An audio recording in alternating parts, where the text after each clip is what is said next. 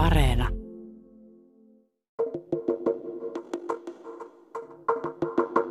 Ensimmäisen kerran mä en, silloin kun tulin sanomaan toimittajakouluun 67 abiturientti kesänä, niin mä en ollut käynyt koskaan Helsingissä.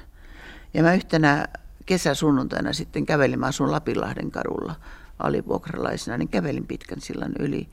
Ja se koko tunnelma muuttui. Ja mun täytyy sanoa, että se, että se muuttui musta vähän myös pelottavaksi. Että et, et se, se, oli, se oli, niin kuin, se oli niin kuin jotenkin rajumman oloinen kuin se kruunuhaka ja muuta, jonka läpi mä tulin.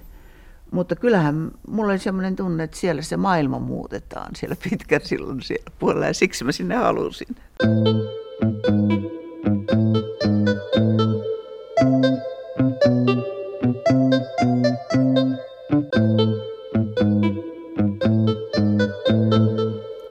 Dokumenttisarja Politiikka Suomi sukeltaa Suomen lähihistorian keskeisimpiin käänteisiin.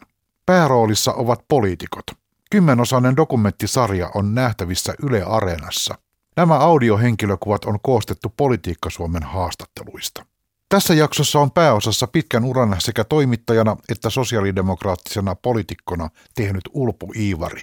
Kun Iivari asteli ensimmäisen kerran SDPn puoluetoimistoon Helsingin Hakaniemessä 70-luvun alkupuoliskolla, vastassa olivat puolueen vahvat miehet Rafael Paasiosta Kalevi Sorsaan.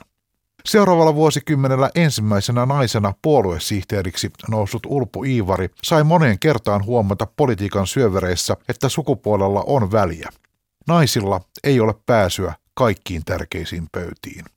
Monipolvisen uran ehkä lämpimimmät muistot liittyvät suomalaisen politiikan kauneimpaan ja tärkeimpään työpaikkaan, eduskuntaan. Kansanvallastahan on kysymys. Politiikka Suomea varten Ulpu Iivaria haastatteli Pekka Laine.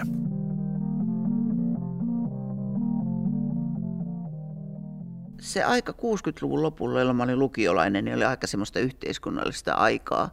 Ja minäkin pyysin Helsingissä opiskelevaa serkkuani lähettämään ylioppilaslehteä mulle sinne Sodankylään. Ja mulla oli kaksi hyvää aikuista siellä. Meidän historia- ja äidinkielen opettaja Leo Puurunen, joka ei ollut lainkaan sosiaalidemokraatti, mutta joka haastoi meitä todella hyvään yhteiskunnalliseen keskusteluun. Ja sitten Pohjolan Sanomien aluetoimittaja Terttu Hyttinen, jonka luoksi me aina muutamat lukiolaiset mentiin koulun jälkeen ja Terttu tarjosi meille teetä ja hienoja kinkkufileipiä. Se oli aika ylellistä silloin, sen takia sanon tämän. Ja siellä käytiin maailma-asioita läpi. Että mm, ei, ei ollut mikään tämmöinen niin kuin sosiaalidemokraattinen se, se mun älyllisesti imponoiva ympäristöni, mutta se, se kyllä vahvisti. Ja kyllä mä tietysti on ollut semmoista kodistakin, jossa aina on puhuttu yhteiskunnallisista asioista paljon. Miksi SDP? Mulla on kaksi syytä. Mulla on erittäin arkinen syy ja sitten mulla on semmoinen juhlallinen syy. Ja se arkinen syy on, että mä oon sieltä Lapista kotoisin ja, ja niin tuota, Naruskan kylä, joka, jota mä katson koti, pidän kotikylänä, niin vaikka mä oon asunut siellä kuin muutaman vuoden, niin oli tämmöinen asutustila.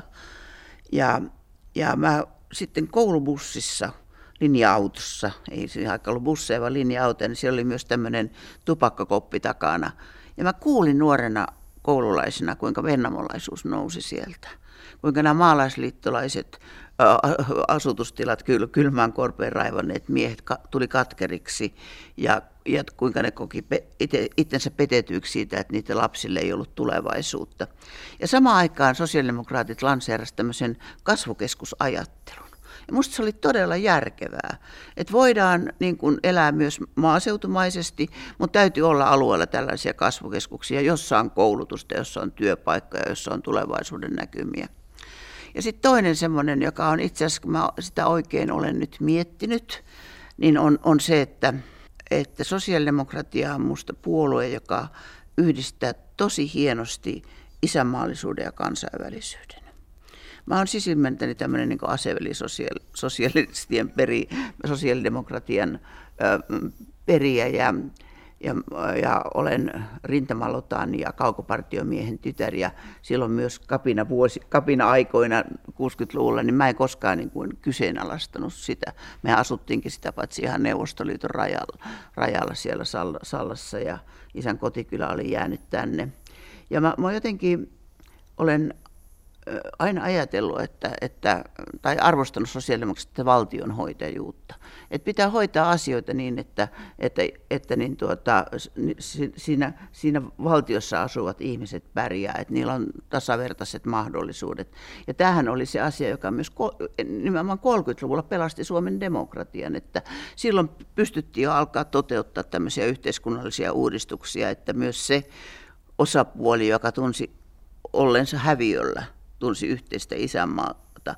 Ja, ja, ja tämmöinen, tämmöinen valtionhoitajuus, ihmisten lähtökohtien ö, tasaaminen on, on, on minusta niin edelleen tärkeä asia. Nyt nämä pandemiat on muuten osoittanut sen, että me tarvitaan sellaista valtiota, joka huolehtii asioista.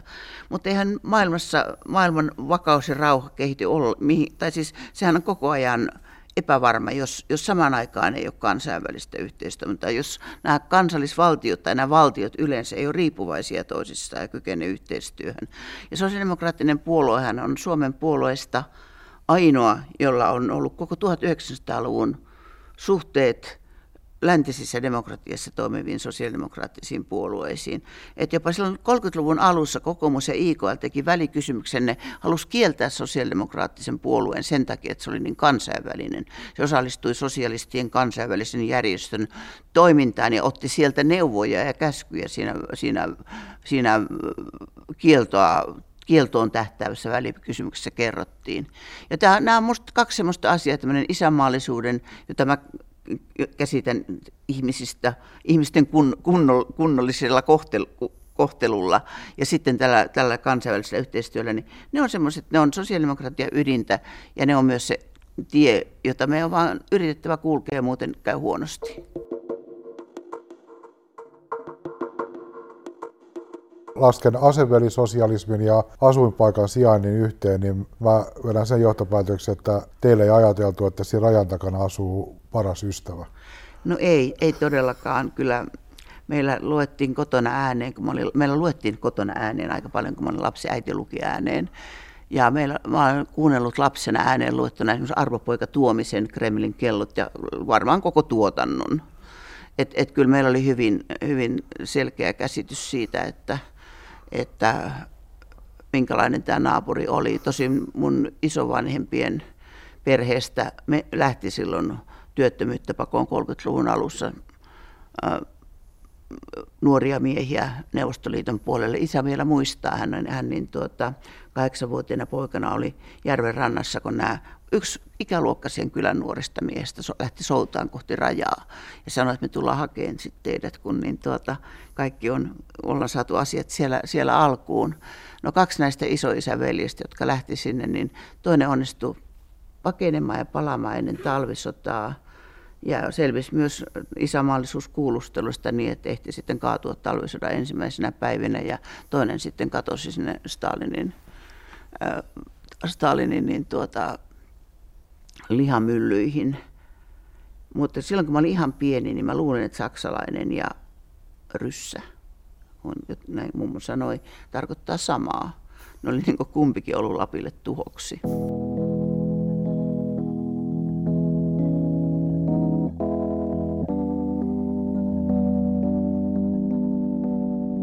Kävin Sanoman toimittajakoulu, oli Helsingin Sanomien kulttuuriosasto, lähdin sieltä sitten Helsingin Sanomalehtimiesyhdistyksen asiamieksi ja journalistin päätoimittajaksi.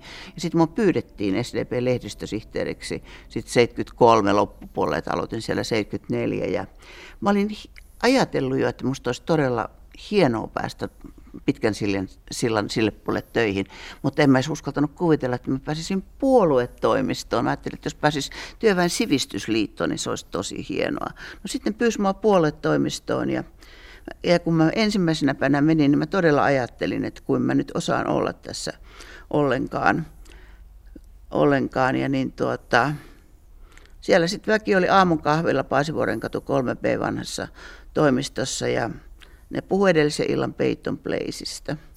Mä olin eh, toisaalta helpottunut, mutta toisaalta aika pettynytkin, mutta kyllä sitten, sitten aika pian mä joudun alustamaan SDPn periaatteohjelmasta ympäri Suomea ja onneksi Aimo Kairamo oli kirjoittanut sitten semmoisen aika hyvän kirjan, jonka ohjaamana mä sitten suoritin tätä valistajan tehtävääni. Rafael Paasio oli vielä silloin oli puolueen puheenjohtaja, kun mä menin sinne. Ja Kalevi Sorsa oli puoluesihteeri. Ne olivat molemmat kiireisiä kansanedustajia ja ministereitä. Sitten siellä oli Paavo Lipponen, joka oli silloin kansainvälisten asioiden sihteeri, hyvin, hyvin niin näkyvä hahmo jo eurooppalaisessa sosiaalidemokratiassa siihen aikaan. Ja Aimo Kairama, joka johti poliittista osastoa. Ja, ja sitten Maunu Ihalainen, joka oli hallintojohtaja. Siis kolme todella suurta persoonaa jo, jo, joilta, joilta opin, opin paljon ja se oli, se oli kyllä todella imponoiva työ, työympäristö. Paasio ja Sorsan, Sorsa, kun lehdistösihteeri oli asia, niin mä yleensä yritin tunkea samaa hissiin, että saisin, he olivat niin kiireisiä, että saisin, saisin kerrotuksi, että mitä mä nyt toivoisin heiltä. Ja mulla oli mahdollisuuksia Rafael Paasion kanssakin keskustella. Hän ei ollut kauhean sosiaalinen ja sanottiin, että hän oli aika nuukakin, mutta joskus hän sitten antoi mulle rahaa ja sanoi, että käy ostamassa meille viinerit. Ja sitten me istuttiin ja juotiin kahvia ja puhuttiin asioista. Mä opin semmoisia tähän kansainväliseen arvostukseen liittyviä asioita häneltä ja siis mä kunnioitin häntä myös siinä, että hän itse aina kirjoitti kaikki tämmöiset isommat, tärkeimmät puheet. Esimerkiksi vappuaattona mä istuin siellä puoletoimessa odottamassa, että siellä Paasipuiston toisella puolella Paasio istuu koneensa ääressä kirjoittamassa, että sitten kun mä saan sen puheen, niin sitten mä voin monistaa sen ja kipittää viemään STTn lokeroon ja jakaa sitä sosiaalidemokratian rooli sivistysliikkeenä, niin kyllä Mauno Ihalainen hallintopäällikkönä, niin hän oli oikein sen ruumiillistuma, tämmöinen metsätyömies Pihtiputaalta, joka oli käynyt työväen akatemian ja joka oli niin syvästi sivistynyt ja taiteita harrastava ihminen.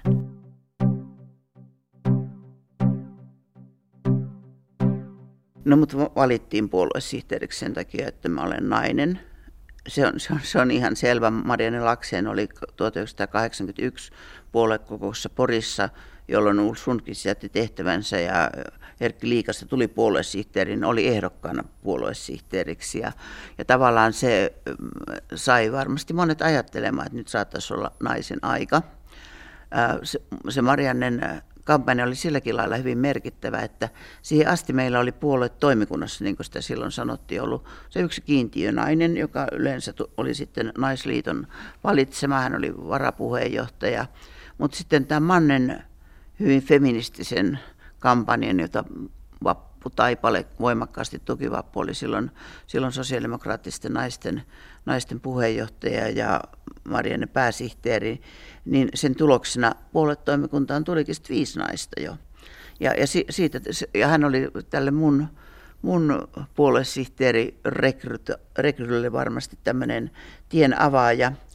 Kyllähän siihen varmaan liittyi se, että, että Manne oli liian radikaali, liian feministi, että haluttiin sitten, sitten 87 vähän kesympinainen, joka oli sitten mun kannalta sillä tavalla ongelmallista. Mä olin siellä eduskuntaryhmän, ry, ry, eduskuntaryhmässä töissä sillä tavalla ongelmallista, että naisliitto ei pitänyt mua niin oikeana naisena. Mä en ollut koskaan ollut naisliiton toiminnassa mukana. Ja se ei sitten kuitenkaan lisännyt välttämättä kaikkien miesten silmissä mun hyväksyttävyyttäni. Ja se oli tietysti vähän sillä laillakin hankalaa, että mä tulin avustajan tehtävistä ensimmäisenä naisena ison puolueen puoluesihteeriksi. Ja mun edeltäjäni oli ollut todella Kalevi Sorsa, Ulf Sundqvist ja Erkki Liikanen. Et siis aika kovaan, kovaan pestiin ja, ja kyllä mä siinä alussa vähän ehkä turhaakin uhosin. Mä koin ne, mä ymmärsin, että, että kysy ei ole niinkään paljon mun persoonasta, niin tosin mä ajattelin, että ne, jotka oli keksinyt tämän idean, en tänäkään päivänä tiedä ketkä, enkä ole koskaan puhunut siitä kenenkään kanssa, niin ajat, olivat kuitenkin nä- seuranneet mun töitä aika pitkään ja ties, ties mun myös hyvät puolet ja, ja mä olin ka- paljon kirjoittanut puoluejohdolle puheita ja tämmöistä.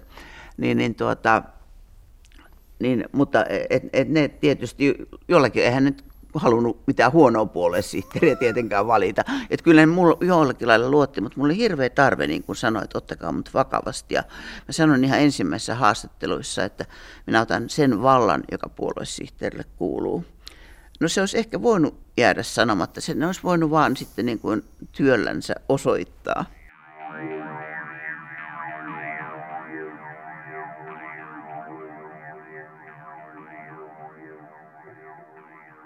Kyllähän politiikka on ollut tosi miesten pyörittämää, sanoisin, että ihan, ihan tuonne 90-luvulle saakka ja e-, ehkä siitäkin eteenpäin.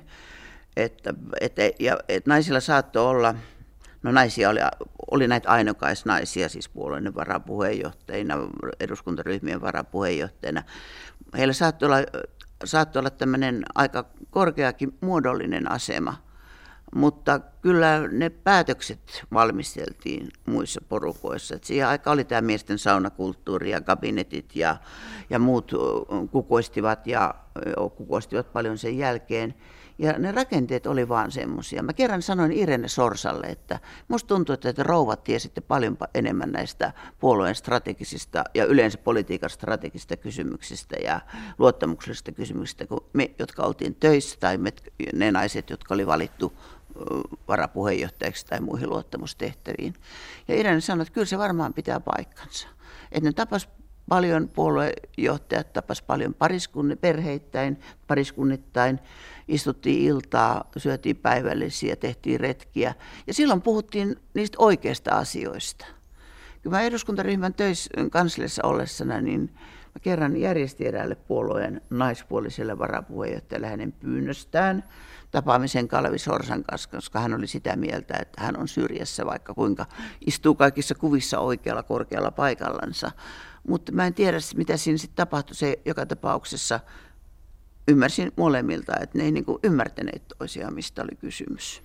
Ja myös Marjatta Väänänen omissa muistelmissaan kertoo tästä, että kun hän tuli aika tämmöisen mittavan virka naisuran, tai siis hän oli valion tiedotuspäällikkö ja ja tämmöisestä arvovaltaisesta poliittisesta perheestä, että kun hän tuli kansanedustajaksi, niin hän huomasi, että kyllä naispuoliset kansanedustajat, niin tuota, kun ne jäi, jäi monien kutsujen ulkopuolelle, mutta myös ihan tämmöisessä etiketissä, että, että rouvat meni plaseerauksissa kyllä ohi. Ja tämä ei ole mitään rouvia vastaan, mutta, mutta kertoo siitä maailmasta. Et silloin kun mä oon miettinyt omaa puoluesihteeriaikaa, niin, niin mä oon ottanut siitä hirveän paljon niistä epäonnistumisista, jota, jota oli niin omaan piikkiini. Mutta sitten kun mä oon katsonut myöhemmin naispuolisten puoluejohtajien kokemia vastoinkäymisiä, niin kyllä mä oon huomannut jonkinmoisen yhteyden myös omaan kokemukseeni niissä. Kyllä on hankalaa olla jossain, sanotaan nyt puoluesihteerin kaltaisessa johtavassa tehtävässä – ja silloinhan, silloin kun mä olin vielä puoluesihteeri, niin silloinhan puoluesihteerit oli isoja tekijöitä. Ja sä koko ajan tiedät, että, sun, että, että jossain muualla puhutaan ja päätetään niistä asioista, jotka kuuluu. Se, se on siis, ja, ja kun mä tulin vielä sillä tavalla ulkopuolelta, mä tulin asiantuntijatehtävistä. En ollut järjestöjen kasvatti ollut koskaan. Ja en ollut nuorisoliikkeessä, joka oli niin iso puute, koska siellähän ne ystävyyssuhteet syntyi. Ja sitten, sitten sä tiesit, että, että sä et tiedä kaikkea mitä, mitä pitäisi tietää niiden päätösten pohjaksi, joita, jo, joita, joita tehdään, niin kyllä se oli, enkä mä tiedä, olisiko se ollut parempi, että mä olisin kerännyt jonkun naisporukan, jonka kanssa me oltaisiin yritetty puhua politiikan strategiasta. Ei se, ei, ei se olisi auttanut tätä tilannetta ollenkaan. Että se on tämmöinen iso kulttuurinen rakenteellinen kysymys, joka on jatkunut ihan näihin päiviin asti, että erilaisissa paikoissa istuu miehiä, jotka, ole edes mitään mandaattia, jotka päättää, että ketä nostetaan ja ketä lasketaan ja, ja kuinka nyt olisi hyvä. Ja he taatusti kokevat olevansa hyvällä asialla. Mutta mulla on ollut oikein semmoinen sydämen asia politiikassa se, että, että päätökset pitää tuoda oikeasti aidosti niihin pöytiin, jossa ne myös virallisesti tehdään. Että tämmöistä kaksois rakenteesta pitää päästä eroon. Niin se kaksoisrakenne on, paitsi että se on naisia syrjivä, niin se on musta muutenkin demokratian kannalta huono. Se on, se on poliittisen päätöksenteon luotettavuuden ja läpinäkyvyyden kannalta tosi huono. Ja mä olen erittäin nyt toiveikkalla ja valoisella mielellä tähän Sanna Marinin hallituksen suhteen siitä, että et, et ne nämä nuoret naiset, niin ne varmaan niin kuin, niillä ei ensikään edes aikaa istuskella missään saunoissa, eikä varmaan haluakaan siihen, että ne, että, että ne todella ne asiat käsitellään asiantuntijoiden alustusten pohjalla siinä sen pöydän ääressä, johon ne kuuluukin. Ja mä toivon ja uskon, että tästä tulee iso muutos politiikkaan, joka parantaa luottamusta meidän edustukselliseen demokratiaan, joka on siis ihan ydinkysymyksiä, kun ajatellaan, miten, miten me pärjätään tulevaisuudessa. Politiikka Suomen henkilökuvassa Ulpu Iivari. 91 eduskuntavaalit. Millaiselta politiikka näyttää ja tuntuu siinä vaiheessa, kun asettaudutaan äänestäjien armoille tekemään vaalityötä? Mä olin, olen vieläkin sitä mieltä, että sosiaalinen puolueen puoluesihteeri, jonka puoluekokous valitsi, on että sen tehtävä hyvin poliittinen. Ja tavallaan se kansanedustajuus kuuluu siihen. Ja halusin itse sitten noudattaa sitä traditiota ja asetun Helsingissä ehdolle – mullahan Helsinki oli mulle hyvin vaikea paikka, koska silloin 87 puolekouksessa mun vastaehdokkaana oli Paavo Lipponen, joka oli todella ansioitunut helsinkiläinen sosiaalidemokraatti. Ja mä tiedän, että yksi helsinkiläinen aktiivi erotettiin jostain Helsingin työväenyhdistyksen hallituksesta sen takia, että hän oli Lipposen sijasta tukenut mua puolueessa. Tämä on, tämä on oikein kirjassa, että tämä ei ole mikään juoru. Ja, ja niin tuota, että, että Helsingin piiri ei suhtautunut mitenkään kauhean lämpimästi minuun. Ja sitten täällä, siellä oli sitten Lipposen lisäksi myös Arja Alho, joka oli vahva toimija, Tarja Halon, että tila oli aika vähän. Mutta mä asetun nyt sitten kuitenkin ehdolle ja pärjäsin jäsenäänestyksessä kohtuullisesti. Ja mulla oli aika paljon se mun vaalityöryhmä koostui Kalevi Sorsan vanhasta vaalityöryhmästä. Eli ne oli mun, mä olin ollut itse mukana Kalevi Sorsan vaalityössä ne oli mulle tuttuja. Sitten kirjatyöntekijä Demarit oli, oli yksi semmoinen tosi tärkeä ryhmä siinä. Ja se on mulle edelleenkin rakas ryhmä. Mä joskus käyn niiden eläkeläiskerros vieläkin puhumassa politiikkaa. Ja silloin puolessa sitten nämä kirjan demarit oli semmoinen, että se oli kuin virkistävälle lähteelle olisi mennyt, kun meni heidän tilaisuutensa, koska ne oli tämmöisiä sivistyneitä ihmisiä, jotka seurasivat talouspolitiikkaa. Että siellä saattoi puhua muutenkin, kun sillä aika vapaasti voitiin pohtia myös ongelmia ja, ja eikä vain sitä, että tässä nyt ollaan ehdottomasti puolue on tässä oikeassa ja porvarit on pahoja, vaan päätiin kunnollista keskustelua. No ne oli siinä mukana. Ja sitten niin tuota, Eero Heinäluoma oli mun vaalipäällikkö. Se ei varmaankaan johtunut meidän keskinäistä rakkaudesta, vaan tällaisesta velvollisuudesta, joka kävi myös ilmi sillä tavalla, että niin mulla alkoi tulla myös näitä, näitä aseveli, vanhoja aseveli demareita vaalityöhön, koska mä olin silloin ollut parlamentaarisessa puolustus neuvostossa, jossa päätettiin Horneteista. Ja minä en jättänyt eriävää mielipidettä, vaan kannatin. Niin sitten alkoi tulla näitä tämmöisiä, jotka oli vähän ollut jo syrjässä politiikasta tämä uuden, uuden politiikan aikana. Ja sitten sit ehkä mun vaalityöntä, sen, sen, sen niin kuin asemaa kertoo se, että Reino Tuomi, joka oli tämmöinen Helsingin piiri entinen puheenjohtaja, tunnettu oikeustodemari, niin hän ilmestyi myös niihin mun vaalijuttuihin. Ja hän sanoi, että SDP ei ole koskaan niin huonoa puoluesihteeriä, etteikö me vietä sitä läpi vaaleissa. Mä en suhtaudu kauhean sentimentaalisesti itseeni. Ja, ja tiesin, että mä en ole mikään rakastettu johtaja Helsingin piirissä.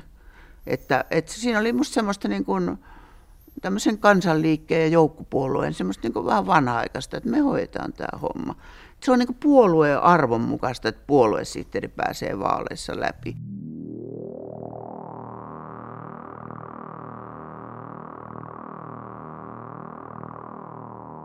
Minkälainen sä olit vaalikentällä? Se kyllä toi mun, mun niin tuota, heikkouteni poliitikkona todella esiin. Se oli mulla kaikissa vaaleissa. Nyt mä olisin ehkä vähän fiksumpi. Mä niin tuota, en osannut kuunnella ihmisiä. Siellähän pitää kuunnella ihmisiä intensiivisesti ja ymmärtävästi, eikä tarvitse kauheasti sanoa. Mä aloin väittellä niiden kanssa, mä sanoin, että ei se ole noin.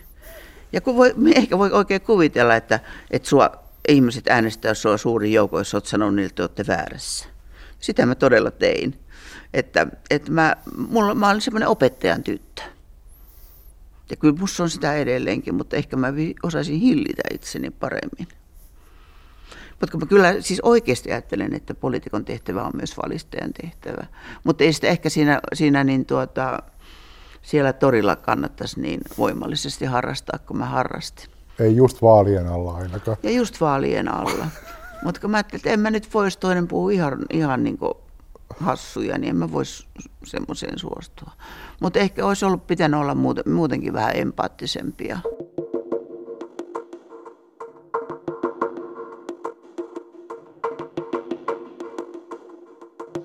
Tässä mä tuun nyt mun suurimpaan epäonnistumiseen omasta mielestäni puoluesihteerinä. 1990 elokuussa tulin lomalta ja aloin katsoa kaikkia erilaisia papereita ja havaitsin, että, että nyt talouden käyrät lähtee todella niin menee alaspäin. Ja vaihtotaseen kanssa oli ongelmia ja mä perustin semmoisen epävirallisen, tai en ihan e-, epävirallistakaan, vaan se on ihan puolue toimikunta sen hyväksyi, niin semmoisen vaihtotaseryhmän ekonomisteja miettiä, että mistä tässä on nyt kyse. Ja ne tekivät sitten erinomaisen hyvän paperin, ja, ja, ja siinä kävi ilmi, että nyt on kyse muustakin kuin tämmöistä normaalista suhdannekäänteestä laskeutumista taantumaan, vaan on kysymys tosi vakava vastatalo. Että siinä tosi vakava talouskriisi uhkaa meitä. En tietysti täysin sitä pystynyt ennustamaan sitä kauheutta, mikä sitten seurasi 90-luvun alussa, mutta, mutta aika paljon ja, ja, sen, ja sen heidän, heidän niin tuota, suositustensa mukaan tehtyjä tulopoliittisia sopimuksia olisi pitänyt tarkistaa alaspäin – valuuttakurssipolitiikka olisi pitänyt miettiä, oli tehty revalvaatio, että vähintään se revalvaatio olisi pitänyt, pitänyt perua. Eli oltaisiin niin kuin, tavallaan niin kuin, soittaa vähän hälytyskelloa, että nyt alkaa mennä huonosti, että meidän täytyy reagoida. Mutta sille työlle kävi ihan hirveän huonosti. Sitä esiteltiin eduskuntaryhmän kokouksessa samana päivänä, jolloin ryhmä oli yhdessä kokoomuksen ryhmän kanssa repinyt budjetin auki – siis sinipunahallituksen oman hallituksensa budjetin oli lisätty opiskelijoille, oli lisätty eläkeläisille, hirveän moneen hyvään tarkoitukseen rahaa. Ja oli tosi tyytyväisiä, että nyt on, siis Iiro Viinanen oli muuten se toinen hyväkäs, joka sitten oli tässä, tässä mukana. Ja tämä kävi ihan, meni kuuroille korville tämä varoitus eduskuntaryhmässä.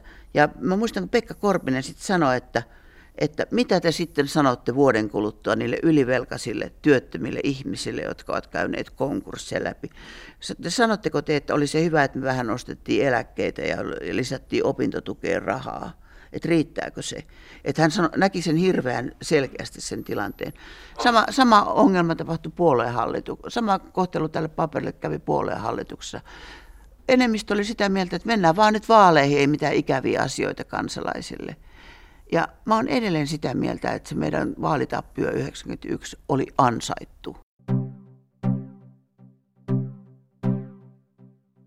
Mähän tunsin eduskunnan hyvin, kun musta tuli kansanedustaja. Mä olin ollut mitä jotain kahdeksan vuotta eduskuntaryhmässä töissä ja avustanut valiokuntaryhmiä ja, ja, ja tunsin. Mutta se on kyllä ihan eri asia sitten olla siellä kansanedustajana. Se oli aika häm, hämmästyttävä, paitsi että se on totta kai se on juhlallista. Se juhlallista, kun sä kävelet ensimmäisen kerran puhujapönttöön ja, ja, ja ylipäätänsä kävelet sinne kauniiseen istuntosaliin. Mutta kyllä siinä varmaan parhaiten pärjää ne, jotka paneutuu kunnolla asioihin, osaa olla ihmisten kanssa verkottua. Mone, siellähän on paljon hyviä ystävyyssuhteita yli, yli puolueen rajojen. Se on siis se on kaikista hienointa kansanedustajan työssä, että sä oot kaiken mahdollisen tiedon äärellä. Saat kaiken tiedon, jos sä haluat.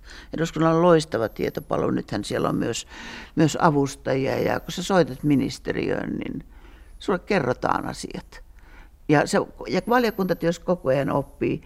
Mä tiedän paljon semmoisia ihmisiä, joilla oli, muodol, oli esimerkiksi vanha kansakoulu vaan pohjana muodollisena koulutuksena, josta oli eduskuntatyössä ihan loistavia asiantuntijoita. Mä tunnen tämän aika hyvin, koska mä olen kirjoittanut Sosnem eduskuntaryhmän satavuotiskirjan sen satavuotisesta taipaleesta, mutta myös silloin 70-luvulla ja, ja 80-luvulla, niin kyllä siellä oli siis todella vaikuttavia. No Matti Puhakka pohjois yksi esimerkki tuli korjausmies, luottamusmies Uimaharjun tehtaalta. Hänestä tuli muutamassa vuodessa parhaita sosiaalipolitiikan asiantuntijoita Suomessa. Mä oon joskus lohduttanut näitä ihmisiä, jotka tekee sitä eduskuntatyötä todella niin kuin huolella ja, ja paneutuu asioihin ja, ja yrittää saada, saada oikeita asiantuntijoita valiokunta ja sitten niiden työtä ei kauheasti huomata. Et mä oon sanonut, että koskaan oikeastaan, mä en tiedä oikeastaan yhtään esimerkkiä, että, että joku tämmöinen äänekäs, joka niin kuin ratsastaa vähän niin kuin muiden moittimisella ja, ja, ja epäkohtien osoittamisella tarjoamatta mitään vastauksia, niin oikeasti pitkällä tähtäyksellä menestyspolitiikassa. Että et ne voi saada ääniä pareissa vaaleissa, ne jotka nyt möykkää tuolla somessa ja muuten, mutta niin tuota, mut se, että semmoinen niin pitkä ura, jo, jo, jolloin, jossa edetään ministeriksi ja muuta, niin kyllä se, kyllä se kuitenkin tulee aika semmoisen vakavan työn kautta edelleen. Siihen mä haluan uskoa. On se hieno paikka. On se, musta se on, valtiovalta kuuluu Suomessa kansalle, jota käyttää eduskunta. Ulospäin se on ehkä tällainen vähän liikakin 30-luvun rakennus mahtipontisuudessaan, mutta se on sisältö tavattoman kaunis. Ja se on erittäin hyvin pidetty rakennus. Siellä on valtavan hienoa taidetta. Siellä on paljon tämmöisiä symboleja, jotka ihan niin kuin silloin, kun se 30-luvun luvulla niin tuota rakennettiin, niin sehän tehtiin niin kuin tämmöistä nimenomaan kansallis, kansallista yhtenäisyyttä sy- symboloivaksi, että se kaikki taide ja, ja, ja nämä muut on, niin kuin symboloi sitä. Se ei, ole, siellä, se ei ole yhtään sotaisa eduskunta, niitäkin näkee tuolla maailmalla. Niissä yleensä on kyllä vähän vähemmän demokratiaa sitten kuin meillä. Ja musta oli, silloin kun mä olin eduskuntaryhmän toimistossa töissä, niin musta oli ihana maanantai, kun siellä oli paljon ketään ja kävellä valtiosalin läpi tai mennä kuppilaan, että, että kuinka mulla voi olla näin kaunis työpaikka. Ja musta oli ihanimpia asioita keväällä oli niin tota opastaa luokkaretkeläisiä siellä. Mä ajattelin, että joku saa täältä kipinän.